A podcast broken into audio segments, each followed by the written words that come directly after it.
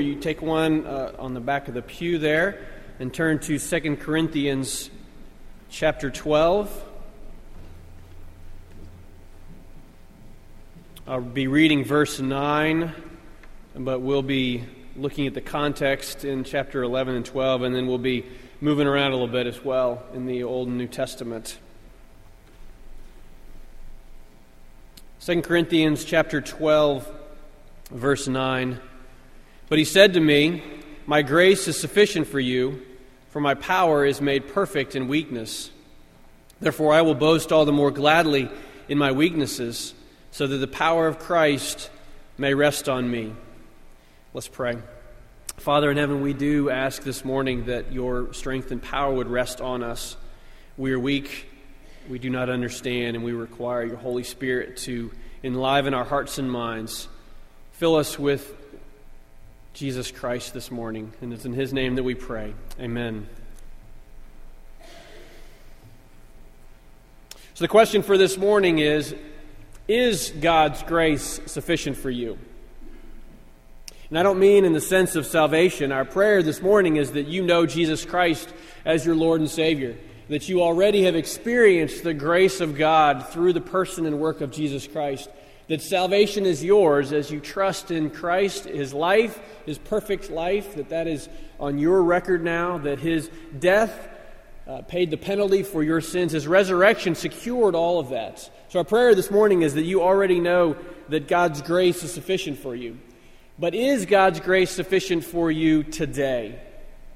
As you leave this sanctuary, as you walk out to your car, as you go to work tomorrow, as you do various things, is God's grace sufficient for you? It's about midway through the year now, so it's a great time to look back and check whether or not those New Year's resolutions are, have, have been completed. Anyone a resolution maker? Anyone a New Year's resolution keeper? We're far into it now, and so probably many of those have, have been uh, tossed to the wayside. But it's a time at New Year's to look back and, and look at what's going on, and it's time to look forward. And so we're halfway. So, how has the last six months of your life been? What do you look to in the future, anticipate, look forward to in the future? A book I read a little while back that I uh, recommend to you is a book by Paul Tripp and Timothy Lane called How People Change. This first section is borrowed heavily from there, but he asked, or he, he, he said this in one of his sections in his book Do you expect an ordered, predictable calm where your plans are unobstructed? Do you assume that people will agree with you and affirm your choices? Do you think you will be able to avoid sickness, accident, and injury? Do you believe you can plan your way out of stress and avoid situations where you feel overwhelmed? Is that your thought process at all on a day to day basis? He goes on and he says, Our experiences become more difficult when we carry unbiblical and therefore unrealistic expectations into them. We are shocked and frustrated when we find ourselves in stressful situations. In very subtle ways, we question God's goodness and wonder what has gone wrong with our faith. We think that God has changed the rules on us. Does this define your life or a period of your life where you have been shocked and frustrated with a stressful situation. We know that they're going to come. We've experienced enough in the past, so we ought to anticipate that something this week is going to go, go wrong. And yet, we're still surprised, aren't we? We're still shocked when it happens to us, when it happens to someone that is close to us. And often we are very frustrated when our plans don't go right, when someone doesn't agree with us. When something that we've laid out uh, for months in advance begins to crumble, we're frustrated and we're surprised. So, difficulties surprise us. It shouldn't, based on any amount of time that we've lived, but also based on what we see in Scripture. Scripture reminds us over and over that life is full of difficulties, life is full of pain. Romans 8, starting at verse 20, says this For the creation was subjected to frustration not by its own choice, but by the will of the one who subjected it, in hope that the creation itself will be liberated from its bondage to decay and brought into the glorious freedom of the children of God. We know that the whole creation has been groaning as in the pains of childbirth, right up to the present time. So, Paul uses three basic phrases to describe earthly life between the fall and Christ's second coming. What life looks like and why it is the way it is. He first says that uh, creation was subjected to frustration. We feel this one deeply, don't we? This one hits us at our core, our emotions. We are frustrated. We're frustrated with this world, with life, with our children, with our work, with things that are not going our way. My father and I had a great had great opportunities over the years to work together to build things. If you've ever built something, you know that it can be a joy and it can be frustrating. You know that uh, when you open the directions and or you can't find the directions. You know when you open it and it's in six different languages, but yours seems the least clear because it doesn't make sense how bolt A is supposed to fit into uh, hold T and which is bolt B and which is bolt T. We're frustrated because it's not easy. Few years back, we built a, a playground set for our kids. Um, and of course, the one piece that was missing was the one, uh, one piece that you needed for 90% of the tightening of screws, the 90% of putting it together. And so this, of course, happened on uh, the day before Christmas. And so we went around and could not find it anywhere. It was frustrating. We get frustrated uh, with things like a bolt that won't fit, or even simple things like a, a peanut butter jar that won't open, or when traffic won't let us get to work on time, or, or when school doesn't go the way we had hoped, or on grander scale when hurricanes devastate entire communities, and we see oftentimes the futility and frustration of this world around us that Paul mentions here. Paul also refers to this world that is in the bondage to decay. We see decay around us. One writer said it wisely this way We are born dying. The moment that we are born, our cells begin to decay, and we are on the way to the grave. If you've ever been to the beach and built a sandcastle and, and longed to see it the next day, you know that the night's tides have brought destruction and decay, and it's been destroyed. Our homes are decaying, our yards are decaying, from bo- broken pipes to the roof that is over us. Our children's bedrooms certainly show decay. Everything moves from order to disorder.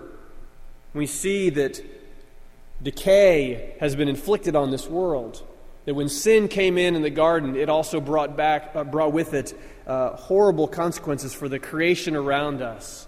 And we live through it. We live with it every day. Paul goes on and talks about uh, creation groaning as in the pains of childbirth. Certainly, there is no woman here today who has labored in childbirth that doesn't understand this analogy. And perhaps there are a few men who have gained a taste of that suffering as you've had your hand wrenched by your wife as she endures those pains of childbirth. But we experience all three of these. Paul reminds us that, that there is pain and we shouldn't be shocked when it comes our way. Nothing functions as it was originally intended in nature, our physical bodies, our relationships, the mechanical world, human culture, work that we do, it is all tainted by sin and therefore decaying and subject to the pains of childbirth, in essence. So we are left with the overriding certainty that life is difficult. I don't have to tell you that. You know it is. But the question is how do we respond? How do we deal with that difficulty? I want to look back into the Old Testament and certainly see an example of how not to respond, but perhaps a, an accurate picture of how often we do respond. As we look back into the book of Numbers, Numbers chapter 11, and we see the children of Israel who have been freed from captivity by their loving God, as they were in captivity for so long in, by, in the nation of Egypt. And now they've been freed and they're wandering in the desert. And we hear their response to their loving and gracious God's provision. We certainly don't just complain, do we, about the big things in life. We complain about the small things, about the day to day things, things that I've already mentioned. And so, here with the nation of Israel, they're not complaining about the big things, they're complaining about the small things, in essence. Numbers chapter 11, starting at verse 6.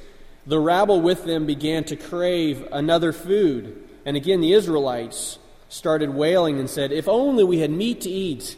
We remember the fish we ate in Egypt at no cost, also the cucumbers and melons and leeks, onions and garlic. But now we have lost our appetite. We never see anything but this manna. If you remember your Old Testament, then you remember that God provided daily what they would need their, their daily bread, their daily sustenance. This manna would rain down from heaven and lie on the ground, and all they had to do each day was go and collect enough for their family and for that day. And then it would disappear. And then God would, would shower them again with His blessing, with His provision. And each day they would do this. Day before the Sabbath, they would gather twice as much. And so God provides. He shows them care and concern in the smallest of things. So, what began the trouble? What, be, what began the, the, the rabble murmuring against God? Was it the death of their children? Was it some major disease that struck? Was it some new obstacle that they had to go around that would add months or even years to their travel? It wasn't anything grand, it wasn't anything great. The trouble that began because not with the lack of food, not with the volume, but with the variety. They got tired of manna. They got tired of the same thing. Maybe you've heard your kids complain, Are we having that again? And so we fall into the same traps. Think for a moment of how the Lord was providing for the children of Israel every single day in abundance. They didn't have to go out and plant or labor or water or really even harvest. All they had to do was scoop it from the ground and go and eat. And yet it wasn't enough for them. Millions of people, men, women, and children, were provided daily for, by the Lord for what they needed. And they complained because they wanted something different. What are some small things that we complain about? You know your own hearts you know the ride over here. You know what to anticipate on the ride home. What will our hearts complain about today? It's too cold. It's too hot. I don't like that color. They're out of my size. Meatloaf again? Why can't we have pizza tonight? I never get what I want. That's mine. You can't have it. Sorry, I've been in a hotel room with six of us uh, for an evening, and so this all comes naturally there. Unfortunately, most of those were my comments. Um, and we complain. We complain over and over again over the simple things. We complain, and we think we're not really complaining against God, but we are. We're complaining against a sovereign God who has lovingly provided for us. Numbers 11 continues says the Lord became exceedingly angry and Moses was troubled. He asked the Lord, "Why have you brought this trouble on your servant?" They keep wailing to me, Give us meat to eat. The Lord heard you when you wailed. If only we had meat to eat. You were, we were better off in Egypt. Now the Lord will give you meat, and you will eat it. If you know the story, they did eat it, and ate and ate, and he rained down upon them meat day after day. And yet, isn't it amazing that they would cry out to their God, saying, We were better off in Egypt. We were better off where we were, God, forgetting all the, the torment and the pain that they endured as slaves in Egypt. And what brought this out? A monotony of menu, something so simple. Think about what they were saying. They were saying, for a little bit of comfort, for a little bit of variety in what we eat, we would rather return to Egypt. They would rather have comfort in bondage under an oppressive arm of a slave master than experience the, the, the, freedom of an easy yoke of their Lord. They would rather exchange a benevolent master and father who loves them and seeks to deliver them to a land flowing with milk and honey for one who is harsh and cruel and seeks only to use them for his own selfish pleasures. And we are in the same boat. We so often are willing to exchange God's goodness and grace for the temporary pleasures of sin does it not remind us of others in Scripture? Jacob and Esau. Esau, who very willingly and quickly sold his birthright for a bowl of soup, cheapening what he would one day have to satisfy his immediate hunger.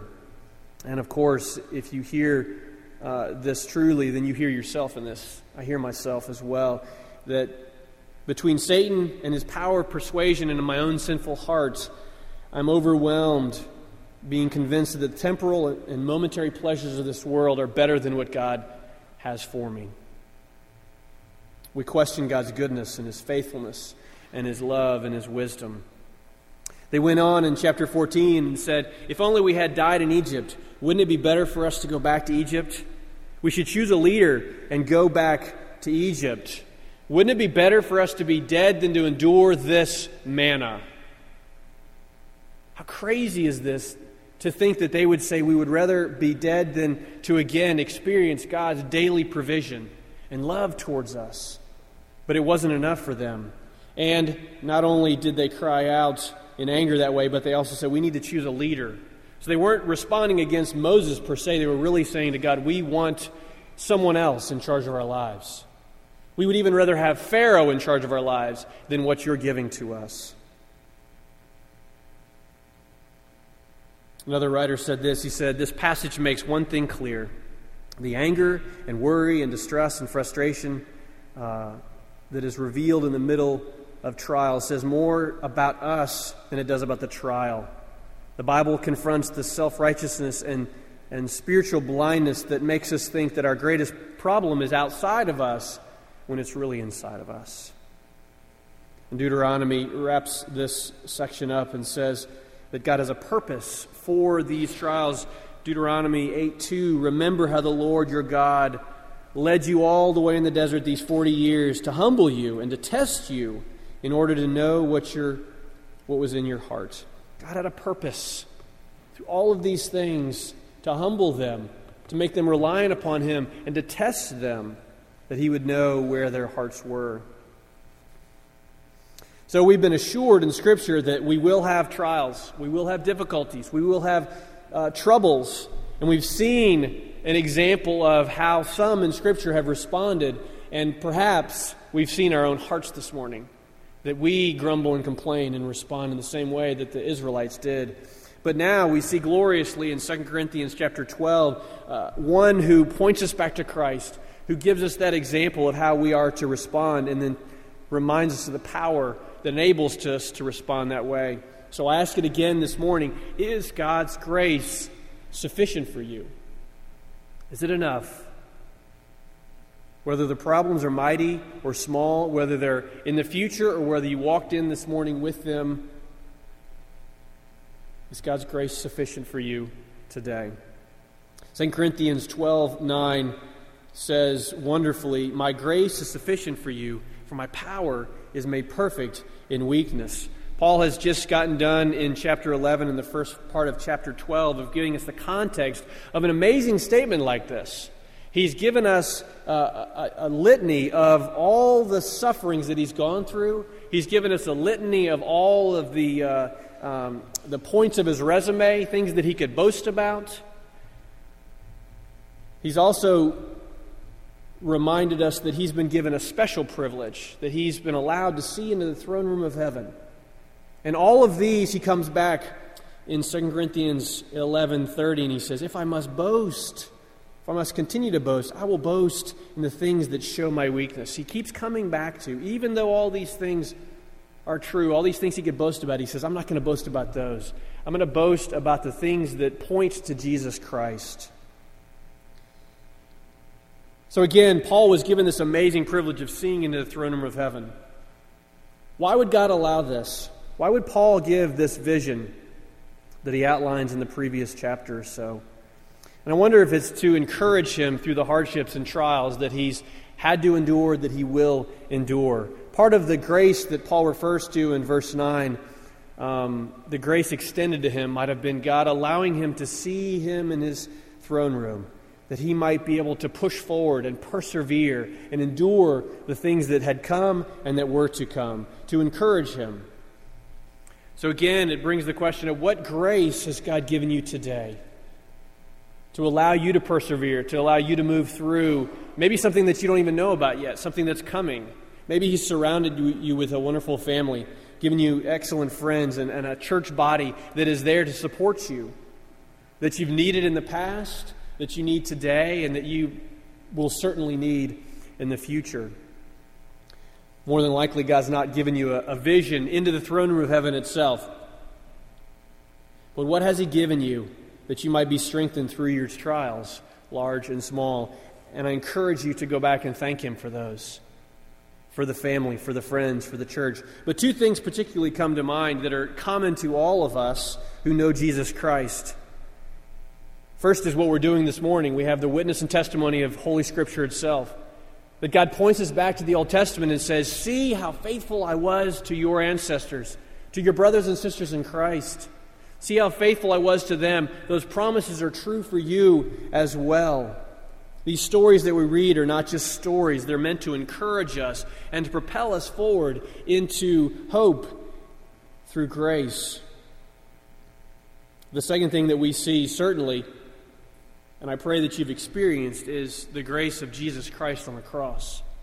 That the cross is what we look back to, the finished work of Jesus on the cross, his love for us a loving Father reconciling us, bringing us back into fellowship, that that is what we look to every day when we struggle, when we suffer. He gives us that picture back to the cross and says, This same grace that was offered to you through Jesus on the cross is the same grace that I will weave into your life. I will sustain you with. So go back to the cross. Go back to Christ. Go back to his finished work. The God who said, I love you enough to send my only Son, is a God who also says, I will sustain you by that same Son. 2 Corinthians 12, looking at verse 6 there, Paul says that there is no room for boasting. Uh, he doesn't want to call attention to himself, and he certainly has every reason for boasting religiously. But he says, don't look at that. Look only at the Lord. What would our lives look like, look like if if all boasting about ourselves was removed and we boast only about Christ? How attractive might we be to other people? How attracted might they be to the gospel of Christ? Because they don't see us, they see Jesus and are therefore drawn to that. The second part of verse 7 there says, Therefore, so that I might not become too exalted, I was given a thorn in my flesh, a messenger of Satan, to buffet me, so that I might not be too elated. Much debate on what this thorn was, whether it was depression, whether it was poor eyesight, some physical ailments, epilepsy, enemies from around and about him, a demonic visitation. We don't know what it was, but it was given by the Lord to humble him, to, to force him to continuously go back to his God.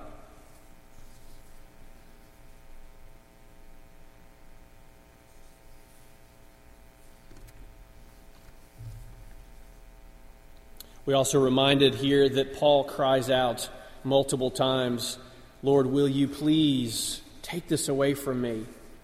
Take this away from me. Three times he cries out, and God each time says, No, I will not. What thorn might the Lord have brought into your life or allowed in your life to continue to cause you to trust Him?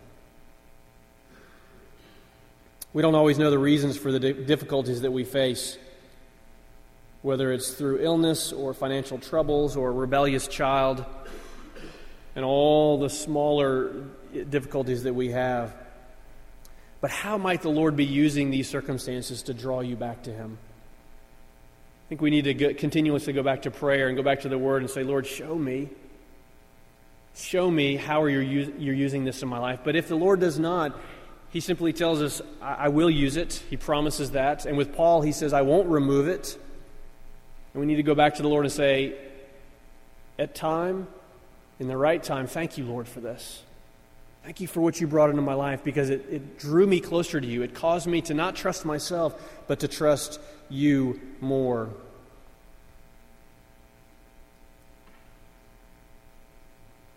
Paul's an amazing character, he's an amazing figure. And we certainly do look to him as one uh, to lead us in how to respond to troubles, but, but Christ was in his life. Christ was leading him. He struggled and he suffered, and the Lord used these things to draw Paul closer and closer to him. And so we're left with the overriding certainty that this life is difficult. When you leave here, it may get harder, but it will be difficult. How are we dealing with those difficulties? Will we respond these coming months as the children of Israel did with, with griping and complaining? Or will we respond in the power of the Lord Jesus Christ as Paul responded? Humbled, overwhelmed, and returning to Him, running constantly back to Him. Let's pray. Father in heaven, we long to be like Paul, and yet so often we are more like the Israelites. Through Jesus Christ, give us the ability to, whether we see the reason or not, whether we understand it, whether it makes sense, let us return to you in humility and say, Lord Jesus, teach me, walk with me, sustain me, give me my daily bread, and use me in the lives of others. We pray in Christ Jesus' precious name. Amen.